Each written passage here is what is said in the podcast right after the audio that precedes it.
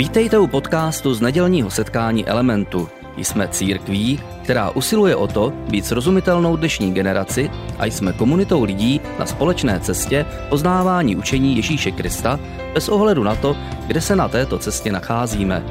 Doufáme, že dnešní přednáška bude pro vás užitečná. Dobré ráno, vítejte na druhém díle série Marnotratný. A jak už Filip na začátku říkal, asi není pro nikoho překvapením, že v této sérii se zaměřujeme na příběh nebo na podobenství, které vyprávěl Ježíš, a to podobenství se jmenuje o marnotratném synu. A my jsme si minule na začátku říkali, že já osobně si myslím, a myslím, že, že to je asi obecná pravda, že ten příběh je nejkrásnějším podobenstvím v Bibli a možná úplně nejkrásnějším příběhem v Bibli, protože nám ukazuje jádro Ježíšova poselství. Ukazuje nám tu největší hloubku toho, co, Ježíš, co je vlastně jeho poselstvím. A je to příběh o odpuštění, o milosti, je to o tom nejdůležitějším, o čem my potřebujeme přemýšlet. A už minule jsem na začátku říkala, co řekl o tomto podobenství Timothy Keller. A mně se to tak strašně líbí, že jsem se rozhodla to na začátek dneska ještě znovu zopakovat. A on, o tom, on, on řekl takovou krásnou věc, nebo takový krásný obraz, že pokud Ježíšovo poselství začneme vnímat jako jezero, tak příběh o marnotratném synu se stává tím nejprůzračnějším místem, skrze které dohlédneme až na samotné dno. Takže já si představuju, že my dneska společně stojíme u toho jezera a skrze ten náš příběh se můžeme podívat až na samotné dno Ježíšova poselství, až do samotného jádra. A říkali jsme si, že to podobenství o marnotratném synu se v některých překladech jmenuje o ztraceném synu. A já bych tu dnešní část, protože jsme už říkali, že se podíváme na ten příběh z jiné perspektivy, tak já bych tu dnešní část nazvala o druhém ztraceném synu. Protože pokud jste ten příběh četli, anebo si pamatujete z minula, jak jsme ho četli, tak víte, že tam není jenom jeden syn. A dokonce tam není jenom jeden syn, který je ztracen. Jsou tam dva. Tak pojďme, na, pojďme se na to podívat podrobně a dneska se teda zaměříme na druhého ztraceného syna, na toho staršího bratra. A jenom úplně krátce to shrnu, že v minulé přednášce jsme vlastně se zaměřovali na toho mladšího bratra a říkali jsme si, zastavovali jsme se postupně na té jeho cestě a říkali jsme si o tom, jak on vlastně od otce, jak vlastně zranil otce a ponížil ho, chtěl od něho majetek, odešel do daleké země, tam všechno utratil prostě, dostal se do úplně nesnesitelně strašné situace, rozhodl se vrátit, ale myslel si, že se vrátí jako služebník, protože si nezasloužil být znovu synem, ale otec ho vlastně přijímá s milostí. A jeho otec mu odpouští a zahrnuje ho přízní. A taky jsme si říkali, jak těžce stravitelná tahle věc byla pro farizeje a zákoníky, kteří Ježíše poslouchali tenhle příběh vyprávět. Říkali jsme si, že všichni se radovali a farizeům se otevírala kudla v kapse. Už to prostě nemohli vydržet, už si říkali, tak to už je moc. Oni prostě nemohli snést tu představu o otci, jako o Bohu otci, kterou Ježíš přinesl. Který, o, o otci, který z extrémního hří, na extrémního hříšníka reaguje extrémní milostí. Oni chtěli spravedlnost. No ale my v tom samotném příběhu, v tom samotném vyprávění vidíme taky někoho, kdo nemůže snést tu představu o milosti a o otci, který vlastně na extrémního hříšníka reaguje extrémní milostí. Je tam ještě někdo, pro koho byla otcova milost těžce stravitelná a kdo chtěl spravedlnost. A možná bychom mohli říct, že hlavním bodem toho celého Ježíšova podobenství o marnotratném synu není ani tak ten první syn. Možná bychom mohli říct, že hlavním bodem a tou hlavní postavou v tom příběhu je ten druhý syn. A možná by se dalo říct, nebo já si to tak představu, tak jsem si to sama pro sebe vysvětlila, že tu první část o tom mladším synu Ježíš adresuje těm hříšníkům, kteří tam kolem něj sedí a poslouchají, a tu druhou část adresuje právě té druhé skupině, těm farizeům a znalcům písma. A právě ta druhá část nás dneska bude zajímat. Pojďme si teda na začátek přečíst tu druhou část podobenství. Je z Lukášova Evangelia z patnácté kapitoly od dvacátého pátého verše a navazuje právě na, to, na ten moment, kdy se mladší syn vrací zpátky k otci. A tam je tam napsáno. Otec však nařídil svým služebníkům. Přineste nejlepší šaty a oblečte ho, navlékněte mu prsten a obujte ho. Přiveďte vykrmené tele a porazte je, jezme a oslavujme, neboť tento můj syn byl mrtev a ožil, byl ztracen a je nalezen. A tak začali oslavovat. Starší syn byl zatím na poli. Když se blížil domů, uslyšel hudbu a tanec, zavolal si jednoho ze svých služebníků a ptal se, co to má být. Ten mu řekl, přišel tvůj bratr, tvůj otec porazil tučné tele, že ho má zpátky, živého a zdravého. Ale on se rozhněval a ani nechtěl jít dovnitř. Když za ním vyšel jeho otec a prosil ho, odpověděl mu, podívej se, kolik let ti sloužím. Nikdy jsem nezanedbal jediný tvůj příkaz, ale ty jsi mi nikdy nedal ani kůzle, abych se poveselil s přáteli. Když ale přišel tenhle tvůj syn, který prožral svůj ma- tvůj majetek s děvkami, porazil si pro něj vykrmené tele. Synku, řekl otec, ty jsi stále se mnou a všechno, co mám, je tvé. Ale oslavovat a radovat se bylo na místě, neboť tento tvůj bratr byl mrtev a ožil. Byl ztracen a je nalezen. A já nevím, jak vám, ale mně ta druhá část toho příběhu připadá daleko smutnější než ta první. A můžeme si představit ten začátek. Ten starší syn je na poli, tam pracuje, blíží se k domovu a slyší hudbu a tanec a nějakou prostě oslavu. Už dálky je slyšet, že doma se něco děje, že je tam nějaká party. A všichni si asi dokážeme představit, jaký měl pocit. A já si ho představuji, jak se vrací z toho pole a když pracujete dlouho na poli, tak myslím si, že byl prostě špinavý, spocený, možná hladový, určitě unavený a blíží se k tomu svému domovu a slyší, že tam je nějaká party, zatímco on prostě makal na poli. A myslím si, že to nebyl vůbec dobrý pocit. Úplně si to umím představit. A on udělal takovou zajímavou věc. On zavolal jednoho ze svých služebníků, aby se ho zeptal, co se to děje. A jeho služebník vlastně mu řekl, že, že to tvůj bratr se vrátil a otec vlastně uspořádal tu oslavu. A to je zajímavé, protože tam můžeme vidět, že, nebo ta, ta zajímavá myšlenka na tom je, že ten syn vlastně nejde ke svému otci, aby se zeptal. Zajímavé je, že on posílá prostředníka.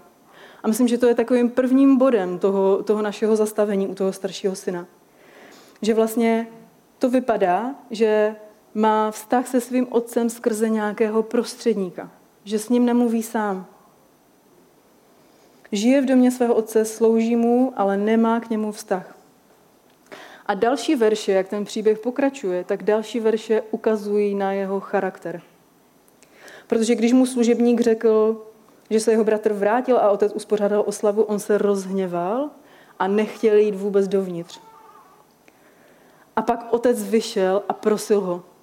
A říkal mu, prosím tě, pojď domů. Pojď se radovat s náma, pojď s náma oslavovat.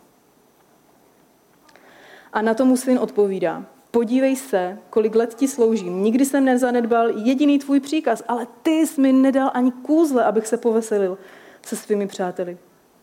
Ale když přišel tenhle tvůj syn, který prožral tvůj majetek s děvkami, porazil si pro něj vykrmené tele. A tady je hned několik věcí, které jsem schválně zdůraznila, když jsem to říkala, nad kterými bych chtěla, abychom se zamysleli.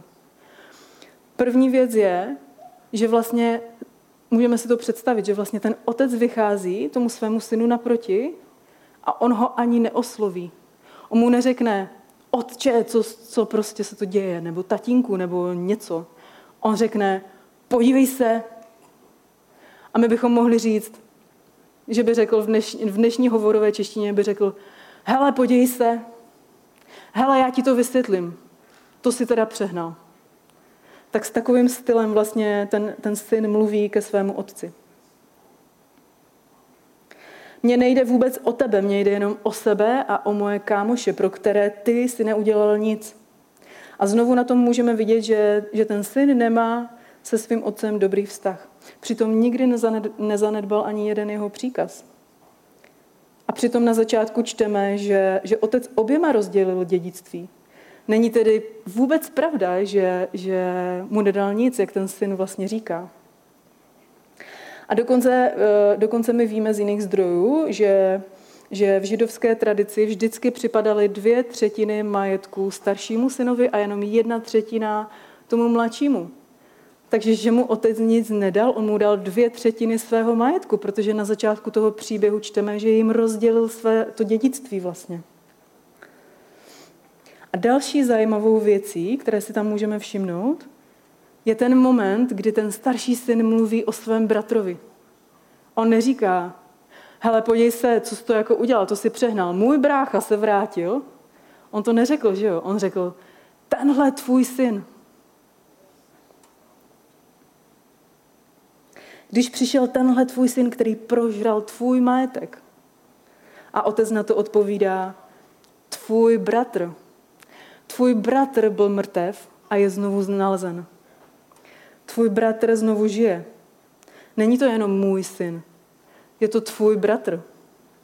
A já jsem nad tím přemýšlela a říkala jsem si, že to je, tady je úplně vidět ten pocit v tomhle momentě, protože my máme dvě holky a pokud máte děti, tak jste si toho možná taky všimli. Když, jste, když jsou naštvané děti, tak neřeknou, hele, ona mi to vzala, nebo, nebo právě neřeknou to jméno, ale vždycky řeknou, to ona, to ona za to může. Já to nebyla, to ona. A tady vlastně vidíme úplně stejný postoj u toho staršího syna. On říká, tenhle tvůj syn.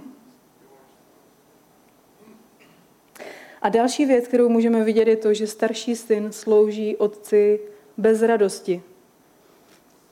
On neměl dobrý vztah se svým otcem a to, co ho od něj oddělovalo, byl dobrý život, na který byl pyšný. On nic nezanedbal.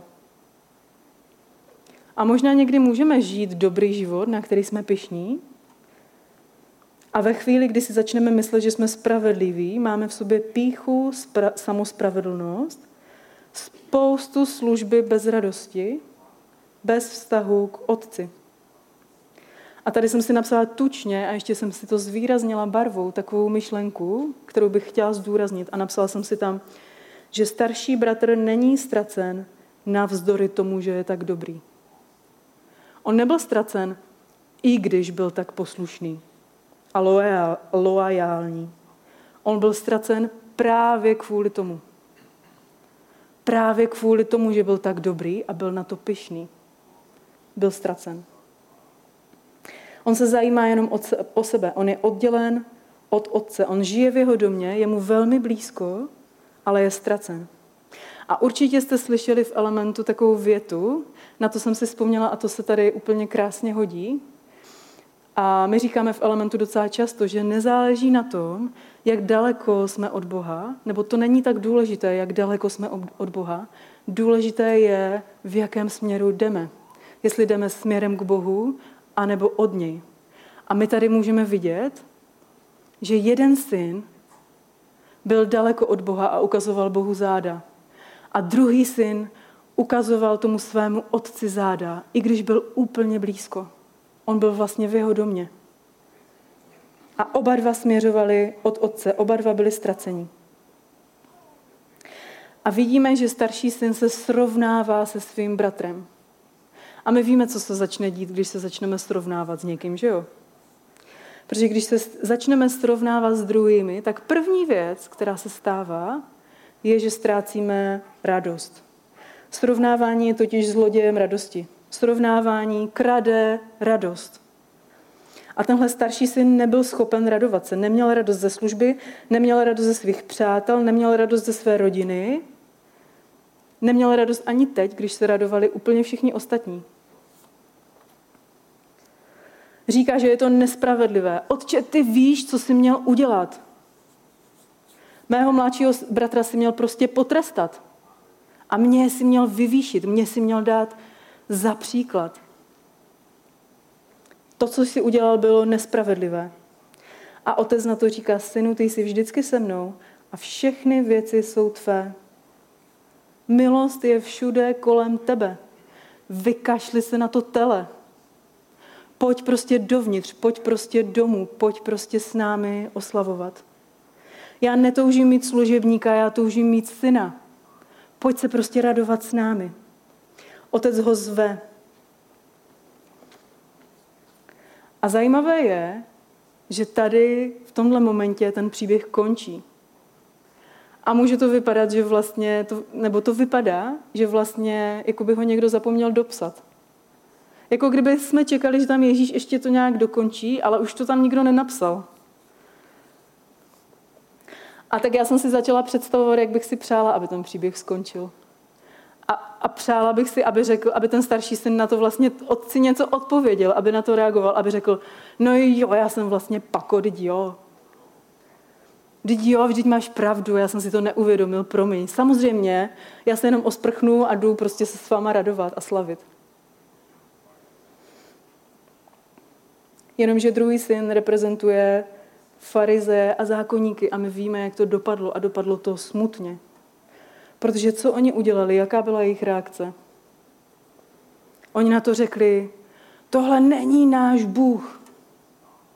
Náš Bůh je spravedlivý soudce. My nepotřebujeme milost, my potřebujeme spravedlnost. A Ježíš nakonec říká, Otče, odpustím, protože oni neví, co činí. Ale já jsem ještě dál přemýšlela nad tím, jak bych vlastně já podle sebe chtěla, aby ten příběh vypadal. A kdybych si já měla vybrat, tak já bych se vrátila ještě o kousek zpátky a vrátila bych se do toho momentu, kde, se ten, kde ten mladší syn se rozhodl odejít, odešel a byl pryč. A tam v tom momentu bych si představovala staršího syna jako nějakého akčního hrdinu z nějakého skvělého filmu. A nebo možná nějakého akčního, pozitivního hrdinu z nějaké krásné české pohádky. A představovala bych si, jak starší syn si uvědomí, co se vlastně stalo, všeho nechá, na tom poli zbydou jenom ty jeho nástroje pracovní a on běží a rozhodne se, že ty pravidla nejsou tak důležité a že půjde toho svého mladšího bráchu hledat. Tohle by byl správný příběh, že jo? Takhle by to mělo být. V prvních dvou příbězích, jak jsme si minule říkali, že v té Lukášově patnácté kapitole vlastně ten náš příběh o marnotratném synu je až třetí v pořadí, tak v těch prvních dvou příbězích vždycky někdo hledá. V prvním příběhu je to pastýř, který hledá ovci, a ve druhém příběhu je to žena, která hledá minci. A my tady máme ztraceného syna, kterého ale vůbec nikdo nehledá. A pokud bych si teda měla představit, jak by ten příběh měl být, tak já bych nechala tam toho mladšího syna, který teda se rozhodnul špatně a odešel. Nechala bych tam tu postavu toho otce, který tomu synu dává svobodu a do ničeho ho nenutí a prostě velkoryse ho jako pustí. Ale ten starší syn, ten by měl být prostě ten, komu na mladším bratrovi záleží a nenechá to jen tak. Práce a pravidla totiž nejsou tak důležitá. A když nám na někom záleží, tak jsme aktivní v tom, abychom mu pomohli, abychom ho našli. My tady ale místo toho v tom příběhu vidíme staršího bratra, který vypadá, že úplně zapomněl na to, že nějakého mladšího bráchu měl.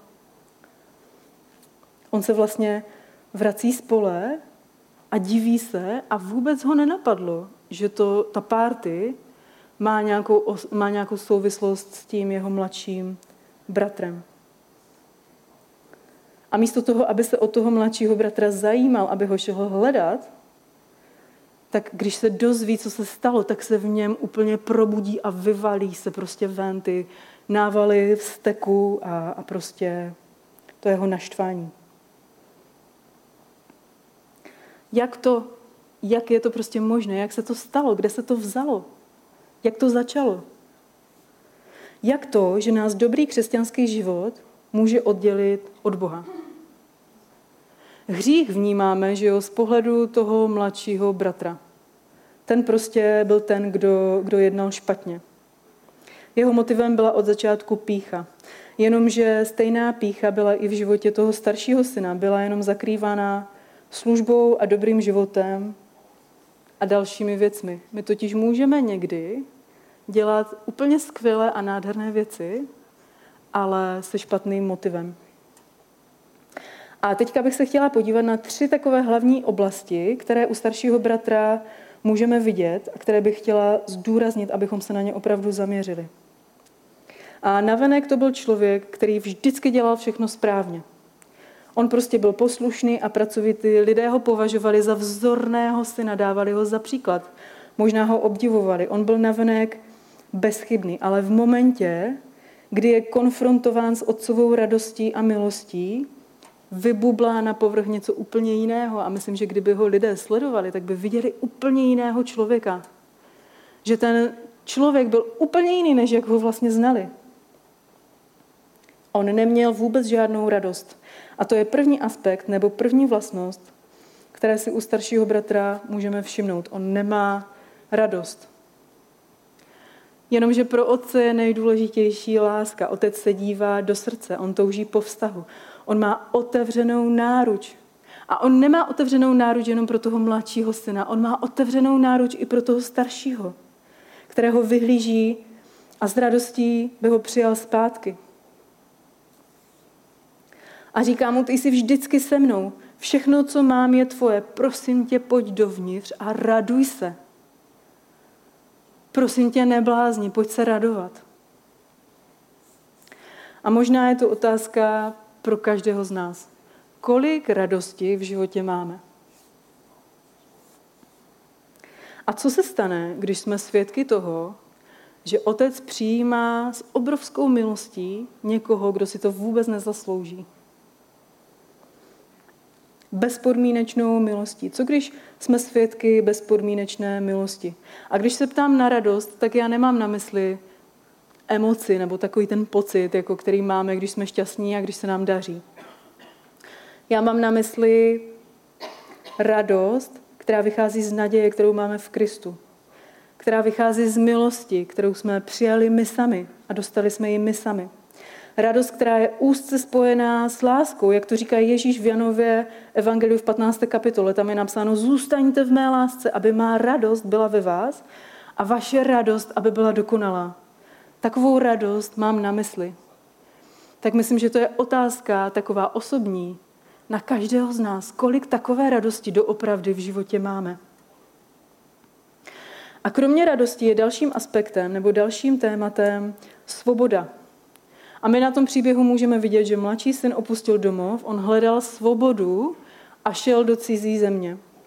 Chyběl mu řád, chyběla mu zodpovědnost. On prostě chtěl být úplně naprosto svobodný, bez pravidel.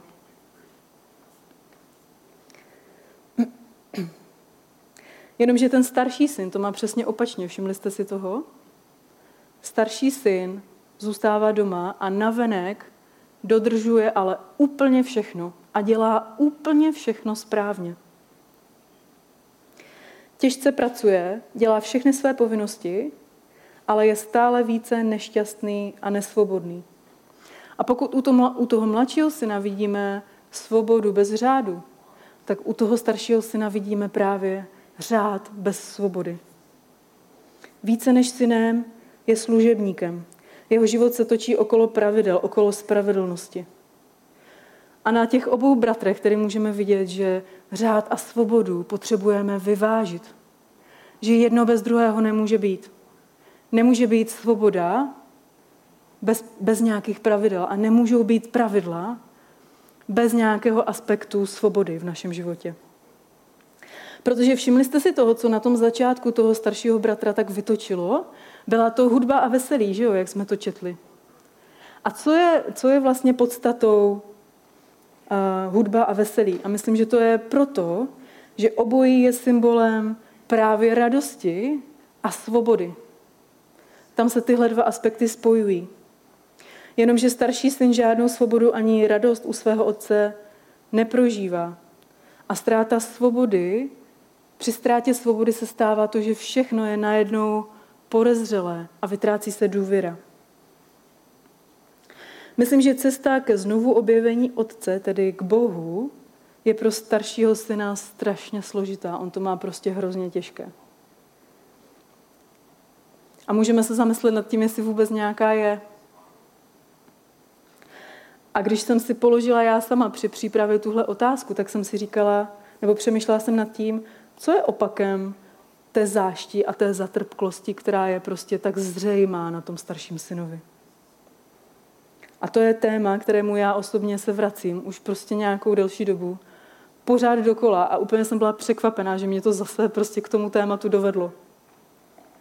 Je to totiž vděčnost.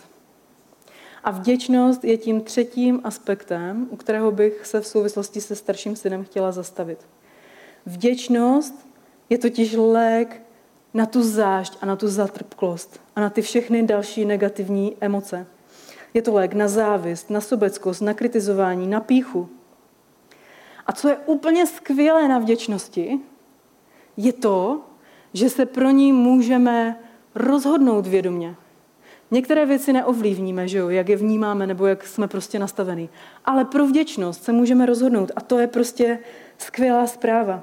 A můžeme se pro ní rozhodnout a to dokonce i tehdy, když naše pocity a emoce ještě pořád vězí tam někde na té druhé straně té zatrpklosti. My se stejně pořád vědomě můžeme rozhodnout pro vděčnost.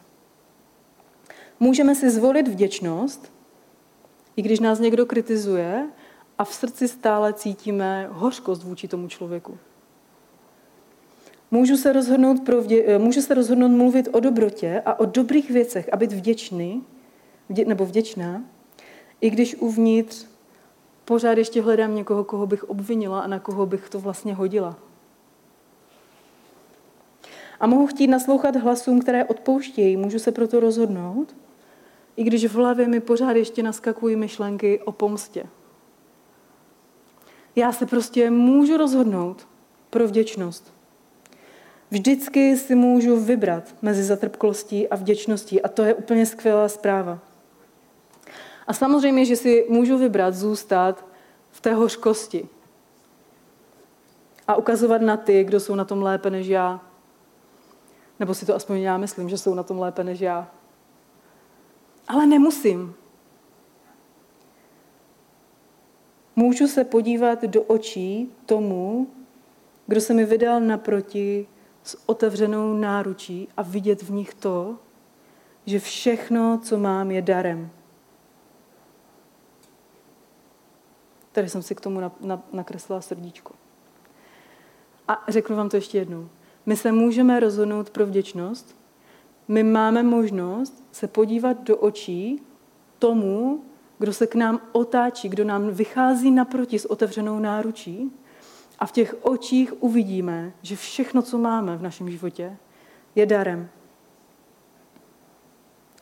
A myslím si, že postava toho staršího syna je v tomhle příběhu pro nás, pro mnohé z nás, mnohem důležitější než ten mladší syn. Protože nevím, jestli to máte podobně jako já, doufám, že tady aspoň někdo takový je, že v tom nejsem sama. Ale že se prostě v tom starším synu mnohem více poznáváme. A já jako nejstarší dítě v rodině, v široké rodině jsem prostě byla nejstarším dítětem.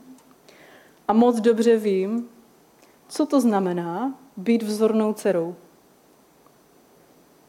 A musím přiznat, že když jsem se na dnešek připravovala a postupně jsem si to psala, a procházela jsem tím, tou částí toho příběhu o starším synu, tak v některých momentech mě to až vystrašilo. Jak jsem se v tom poznávala.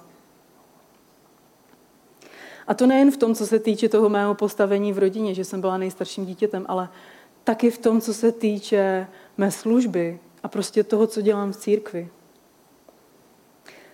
Jak moc jsem s ním soucítila a dokázala jsem se vžít do těch jeho pocitů.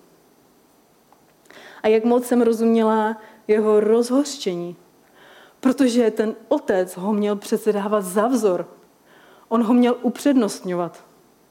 On měl říct, jo, slavujeme tady s tím mladším, ale tady je můj starší, podívejte, ten prostě by mi to nikdy neudělal.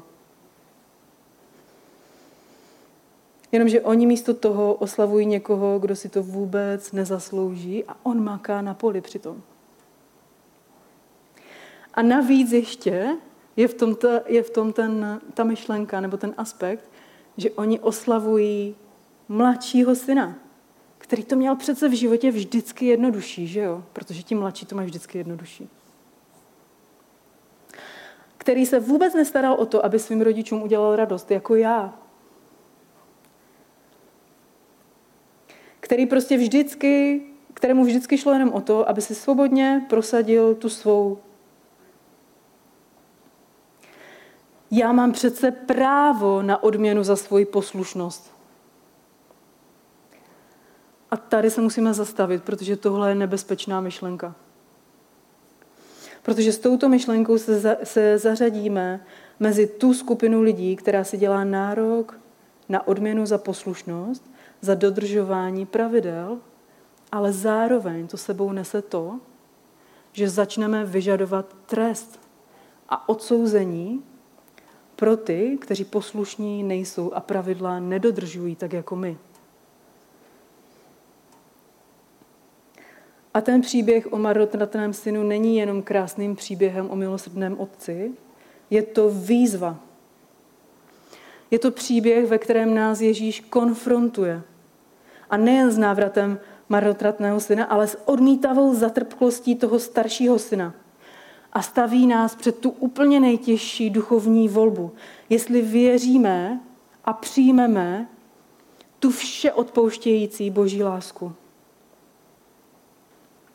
A čím více se zamýšlím nad starším synem, tím více si uvědomuju, jak, se, jak je ta jeho zášť a ta jeho zatrpklost, jak to je prostě strašně záludná věc.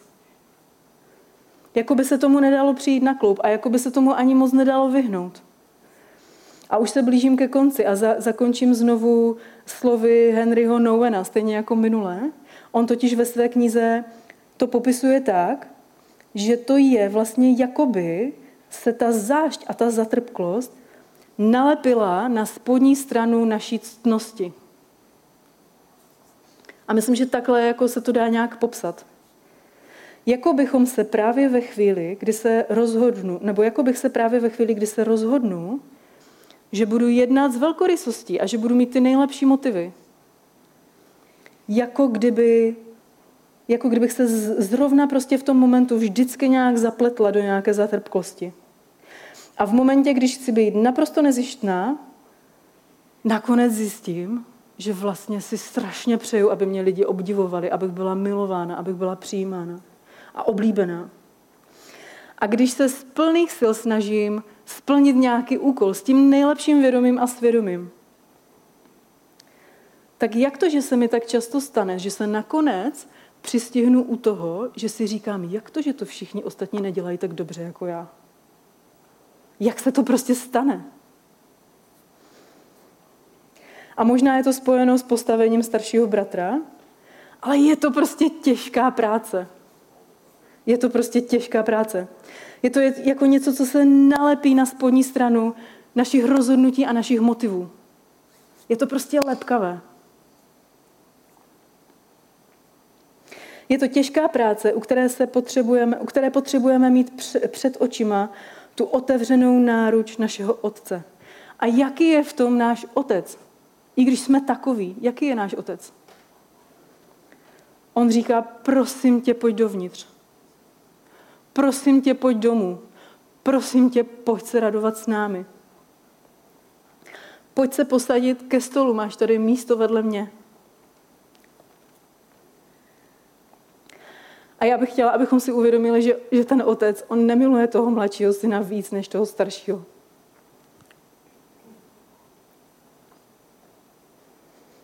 On mu vychází naproti úplně stejně. A já osobně si to ještě představuju tak, a to ale, to ale si přidávám, to v Bibli není napsáno, tak tomu nemusíte věřit. Ale představuju si, jak ten otec sedí a oslavuje s tím svým mladším synem. A zároveň každou chvíli se jde podívat z okna a říká si, kde je. Už tady prostě měl být, kde je tak dlouho. A vyhlíží toho svého staršího syna úplně stejně. Takový je totiž náš otec. A dál už tuhle myšlenku nebudu rozvádět, protože asi bych to už ani nedořekla. Ale právě z perspektivy otce se podíváme na ten příběh příští týden. Takže vám už nechci více prozrazovat. A teďka se pojďme jenom pomodlit na závěr.